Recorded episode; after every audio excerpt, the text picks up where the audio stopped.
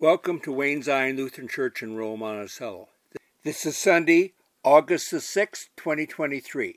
This service was recorded on July the 30th, the ninth Sunday after Pentecost. The sermon is by Pastor Wade Reddy. The accompanist is Pete Temple. The lector is Annie Lloyd. Thank you to Judy Weirs for sponsoring this week's broadcast. Thank you for joining us today. Let us begin with confession and forgiveness. We begin in the name of the Father, and of the Son, and of the Holy Spirit. Amen.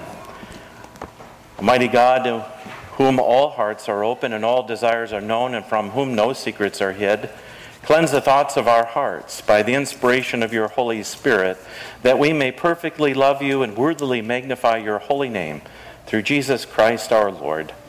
Amen. Let us confess our sin in the presence of God and one another. Most merciful God, we confess that we are captive to sin and cannot free ourselves. We have sinned against you in thought, word, and deed, by what we have done and by what we have left undone. We have not loved you with our whole heart. We have not loved our neighbors as ourselves. For the sake of your Son, Jesus Christ, have mercy on us.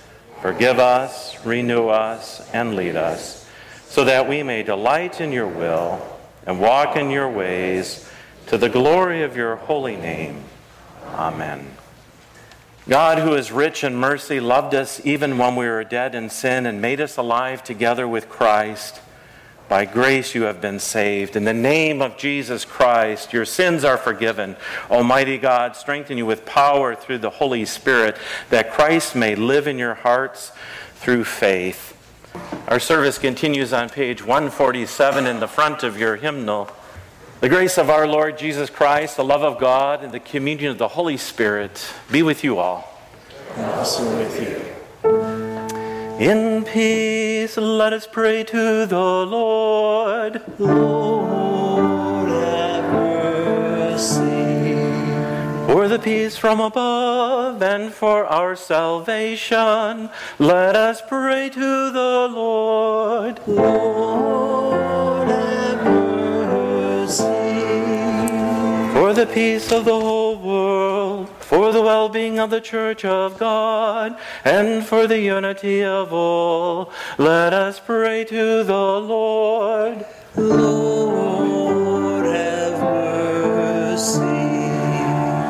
For this holy house, and for all who offer here their worship and praise, let us pray to the Lord. Lord, have mercy. Help, save, comfort, and defend us, gracious Lord. Amen. Glory to God in the highest, and peace to God's people on earth. Lord God,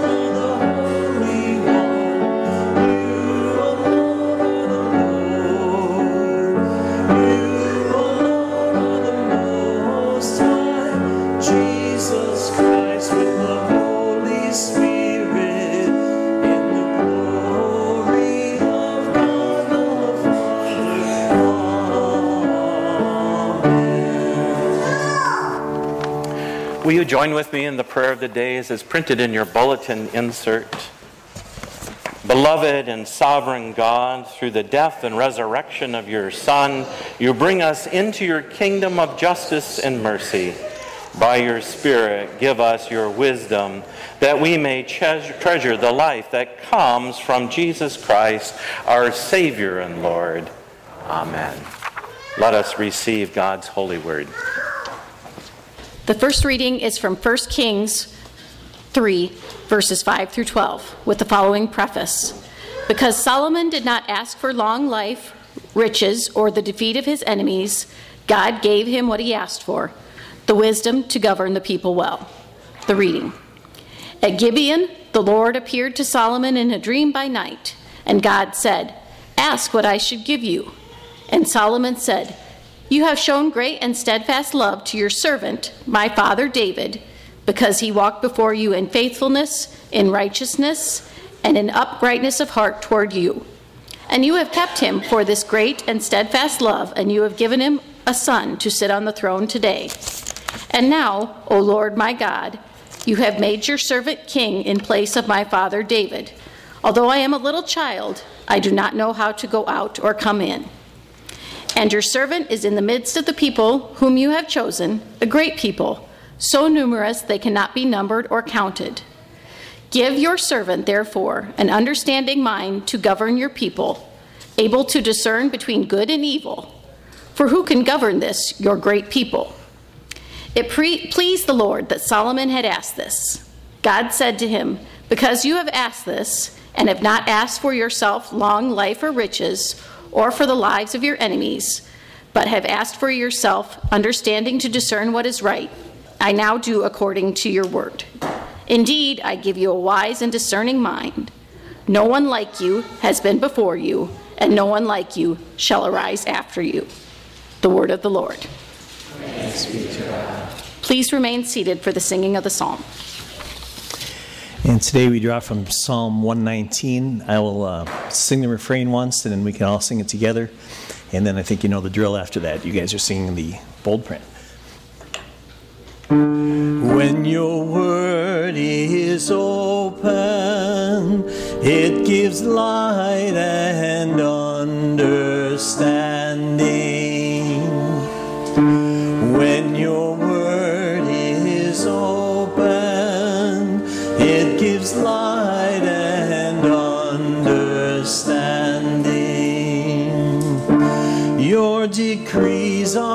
Wonderful, therefore I obey them with all my heart.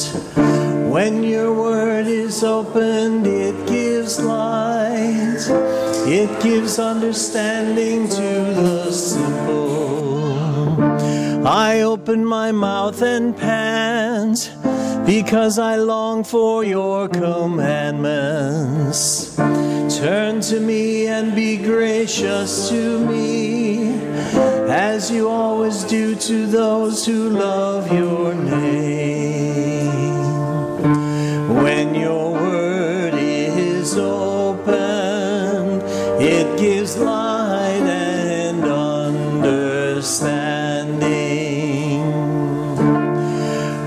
My footsteps in your word. Let no iniquity have dominion over me. Rescue me from those who oppress me, and I will keep your commandments. Let your face shine upon your servants, and teach me your statutes. My eyes shed streams of tears because people do not keep your teaching. When your word is open, it gives light and understanding.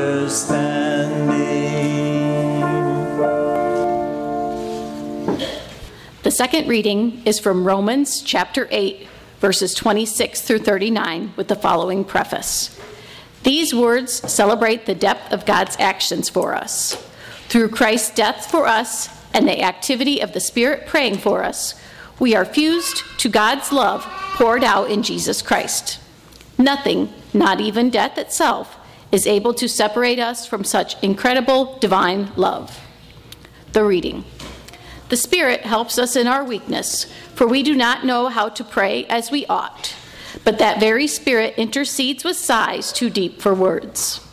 And God, who searches the heart, knows what is the mind of the Spirit, because the Spirit intercedes for the saints according to the will of God. We know that all things work together for good for those who love God, who are called according to his purpose. For those whom he foreknew, he also predestined to be conformed to the image of his Son, in order that he might be the firstborn within a large family. And those whom he predestined, he also called, and those whom he called, he also justified, and those whom he justified, he also glorified. What then are we to say about those things? If God is for us, who is against us? He who did not withhold his own son, but gave him up for all of us, will he not be with him also give us everything else? Who will bring any charges against God's elect? It is God who justifies. Who is to condemn? It is Christ Jesus who died, yes, who was raised, who is at the right hand of God, who intercedes for us. Who will separate us from the love of Christ? Will hardship or distress or persecution or famine or nakedness or peril or sword? As it is written, For your sake we are all being killed all day long. We are accounted as sheep to be slaughtered. No, in all those things we are more than conquerors through him who loved us. For I am convinced that neither death nor life, nor angels, nor rulers, nor things present, nor things to come, nor powers, nor height, nor depth, nor anything else in all creation will be able to separate us from the love of God in Christ Jesus our Lord. The Word of God. Our gospel acclamation is found on page 151 in the front of your hymnal. I invite the congregation to please rise. Hallelujah, Lord, to whom shall we go? You have the words of eternal life. Hallelujah. The Gospel according to St. Matthew, the 13th chapter. Glory to you, O Lord. I invite you to be seated for the reading of the Gospel. Jesus put before the crowds another parable. The kingdom of heaven is like a mustard seed that someone took and sowed in his field. It is the smallest of all seeds, but when it's grown, it is the greatest of shrubs and becomes a tree so that the birds of the air come and make their nest in its branches. He told them another parable. The kingdom of heaven is like yeast that a woman took and mixed in with three measures of flour until all of it was leavened. The kingdom of heaven is like treasure hidden in a field which someone found and hid. Then, in his joy, he goes out, he sells all that he has, and buys that field. Again, the kingdom of heaven is like a merchant in search of fine pearls. And on finding one pearl of great value, he went and he sold all that he had and he bought it. Again, the kingdom of heaven is like a net that was thrown into the sea and caught fish of every kind. And when it was full, they drew it ashore, sat down, and put the good into baskets, but threw out the bad. So it will be at the end of the age. The angels will come out and separate the evil from the righteous to throw them into the furnace of fire where there will be weeping and gnashing of teeth. Have you understood all of this? They answered, Yes. And he said to them, Therefore, every scribe who has been trained for the kingdom of heaven is like the master of a household who brings out of his treasure what is new and what is old. The gospel of our Lord. Praise to you, O Christ. Well, grace and peace to you from God our Father and the Lord Jesus Christ. Amen. You know what really caught my biblical imagination this morning as, um, as we read the scriptures? How tied the Old Testament is to the New Testament. And let me, uh, let me kind of explain. You know, King Solomon really had the, I mean, a young boy, somewhere between the ages of 12 and 20 after King David died, he took over the reign. of Israel and anything that this little boy could have asked for. He asked for an understanding mind, that he could discern, that, that he could weigh and understand between good and evil. And as you saw with the pictures up on the screen, things get a little gray in life, don't they? Some things seem to be very black and white, good and evil, and some things just gray out. And God gave him the gift of wisdom and a discerning mind. And uh, this gift that was given was so great, and God was so pleased that there's never been a gift of wisdom like this given prior to nor after his reign.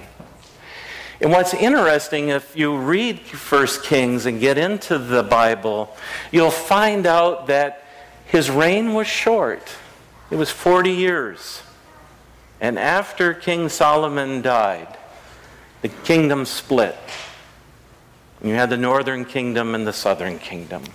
God pointed out to Solomon, You could have asked for long life. He had a short life. He could have asked for all the riches of the world. And he did become a very rich king. But that's not what he sought. Or you could capture all the kingdoms around you. Solomon asked how to be a servant leader. How could he lead others? It is far better to lead with inside than outside the people. He didn't want to hoard it over them. He didn't want to separate. It wasn't fight or flight, but wanted good judgment. You know, what's interesting is in the beginning, God created good. If we were to go and to open up our Bibles and turn to the first chapter and second chapters in Genesis, which stands for the beginning, you'll see that in each of the days in which God created, He ended that day with the word good. And there was one particular day that He added a word in front of good, and that was the day in which God created man and woman, and He established them in stating that this is very good. But with the presence of sin in our world, and you know the story, all of a sudden cloudiness comes in. It's not so black and white, it's gray. Moses was handed God's law. The people were struggling. And God said, We need to establish some good rules in which we can live together. And God created humanity for God's good pleasure. And so God established the relationship that you shall have no other gods, that you are to love the Lord your God, and that you shouldn't use the Lord God's name in vain. And remember the Sabbath and keep it holy. God wants a good and wonderful relationship with His creation. He loves you. And He wants us to have a good and wonderful relationship with one another. And so God created some more good rules for the kingdom. And that is to honor your father and mother. And then came some shall nots. You shall not kill. You shall not commit adultery, you shall not steal, you shall not bear false witness, you shall not covet your neighbor's property, your neighbor's relationship, your neighbor's spouse. In all of these things, so that things would go well for us, remembering that today is a day of rest, that today is a holy day, is that you belong to God. Holy belongs to God, and it is you who are holy and good in the sight of the Lord.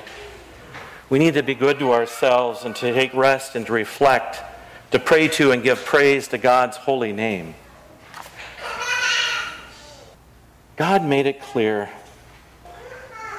that we are to be good. But you remember what happened in the garden when Adam and, and Eve were there the very beginning. And the serpent was in the garden. And the conversation that Adam and God had with one another and shared with Eve was that you shall partake of anything in the garden that I'm giving you authority over to care for the creation of which I created, and that it is good, and that you are very good. And the one thing that they were not to partake in was the tree of good and evil, the tree of knowledge of good and evil. The serpent said, God did not want you to not eat from this. By eating of this, you will be like God. You will know good from evil. Well, there was the other argument. If we eat of it, we will die. The servant says, You will not die. You will be like God. And so they ate of it, the tree of good and evil. Wouldn't you think that by eating from the tree of good and evil, you would really be clear in understanding what is good and what is evil? That's what caught my imagination. If we partook in the tree of knowledge of good and evil, why is it that we don't stay away from evil? Why isn't that we can see very clearly what it is that God has in mind for us that is good? Sin entered into the world through the tree of the knowledge of good and evil. And Satan has been using that argument for centuries, thousands of years, and plays with your mind every day that you're not good enough, you're not holy enough, you've done bad, you are wrong. We need to listen to God. Even after eating the tree of good and evil, do you hear God's message for you? You are good. You are beautiful. You are created in my image. And I'm laying my life down for you so that you will have life and you will have it abundant. And so, Jesus, picking up Jack and handing him off, I thought there would be a good illustration there, but. Jesus is out there teaching. He's trying to help people to understand what the kingdom of God is all about. To take your eyes off the evil and see the goodness in creation. For goodness is like a mustard seed, so very small. And when planted in the ground, it grows. And it becomes a great bush, a tree even. And it gives life it puts oxygen in the air.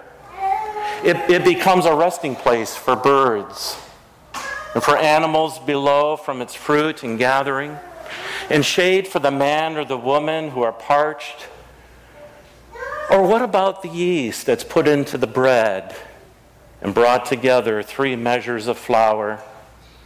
If it were unleavened bread, you would only be able to eat so many people could eat from it. But if you leaven it, how many more people might you feed? Or what about finding the pearl in which you sell everything because it is so precious? And Luther said this that the Bible, it is the story of God, but when you open it up, it is the cradle that holds the pearl of Matthew, Mark, Luke, and John, the gospel. And then we get to our last parable that Jesus shares. The kingdom of heaven is like casting a net wide to gather up the multitude of fish of every kind. And so too is thy kingdom of heaven, life giving, feeding more people, and is worth more than all have gathered themselves together in a lifetime. They cast its net wide to gather everyone. Everyone is invited But the reality is, not all will receive their inheritance. All will be invited, but some will say, I'm not good enough. That's too religious. I'm not a religious person. That has nothing to do with nothing. You are loved by God. I don't care what crummy thing you've done or I've done in my life. God remembers it no more. We began this service with confession and forgiveness, and God will not remember as far as the east is from the west. It is forgiven. And so in this gospel, we hear the word good. The good will go into the kingdom's basket, and the evil, the things that are not good, will be cast into the fire. Do you think that God wishes to cast or judge us to be thrown into the fire if God was willing to give himself for you? The only person who throws himself in the fire is the one who chooses to. God chooses life. The mustard seed, the yeast, the pearl, the net. God chooses life. King Solomon was right to seek the understanding of mind, to be able to govern the people, and to discern good from evil. May we, by God's Holy Spirit, as we prayed together this morning, receive wisdom that we too may treasure the life that comes from Jesus Christ, who is our Lord and Savior. Amen. I invite us to share the affirmation of our faith as it's found in the Apostles' Creed. You can find this on page 105 in the front of your hymnal. I invite the congregation to please rise. I believe in God the Father Almighty, creator of heaven and earth. I believe in Jesus Christ, God's only Son, our Lord, who was conceived by the Holy Spirit, born of the Virgin Mary, suffered under Pontius Pilate, was crucified, died, was buried. He descended to the dead. On the third day he rose again. He ascended into heaven. He is seated at the right hand of the Father, and he will come to judge the living and the dead. I believe in the Holy Spirit, the holy Catholic Church, the communion of saints, the forgiveness of sins, the resurrection of the body, and the life everlasting. Amen. Jesus Christ, our Savior and Lord, who taught us to pray, Our Father, who art in heaven, hallowed be thy name. Thy kingdom come, thy will be done on earth as it is in heaven. Give us this day our daily bread, and forgive us our trespasses, as we forgive those who trespass against us. And lead us not into temptation, but deliver us from evil. For thine is the kingdom, and the power, and the glory, forever and ever. Amen. All right, with that, I invite you to stand and rise and receive this blessing. Receive this blessing. The Lord bless you and keep you. The Lord's face shine upon you, be gracious to you. The Lord look upon you with favor and give you peace. Amen. Go in peace. Serve the Lord. Thanks be to God. Liturgy copyright 2021 Augsburg Fortress. All rights reserved. Music and lyrics reprinted with permission under OneLicense number A-729734. All rights reserved.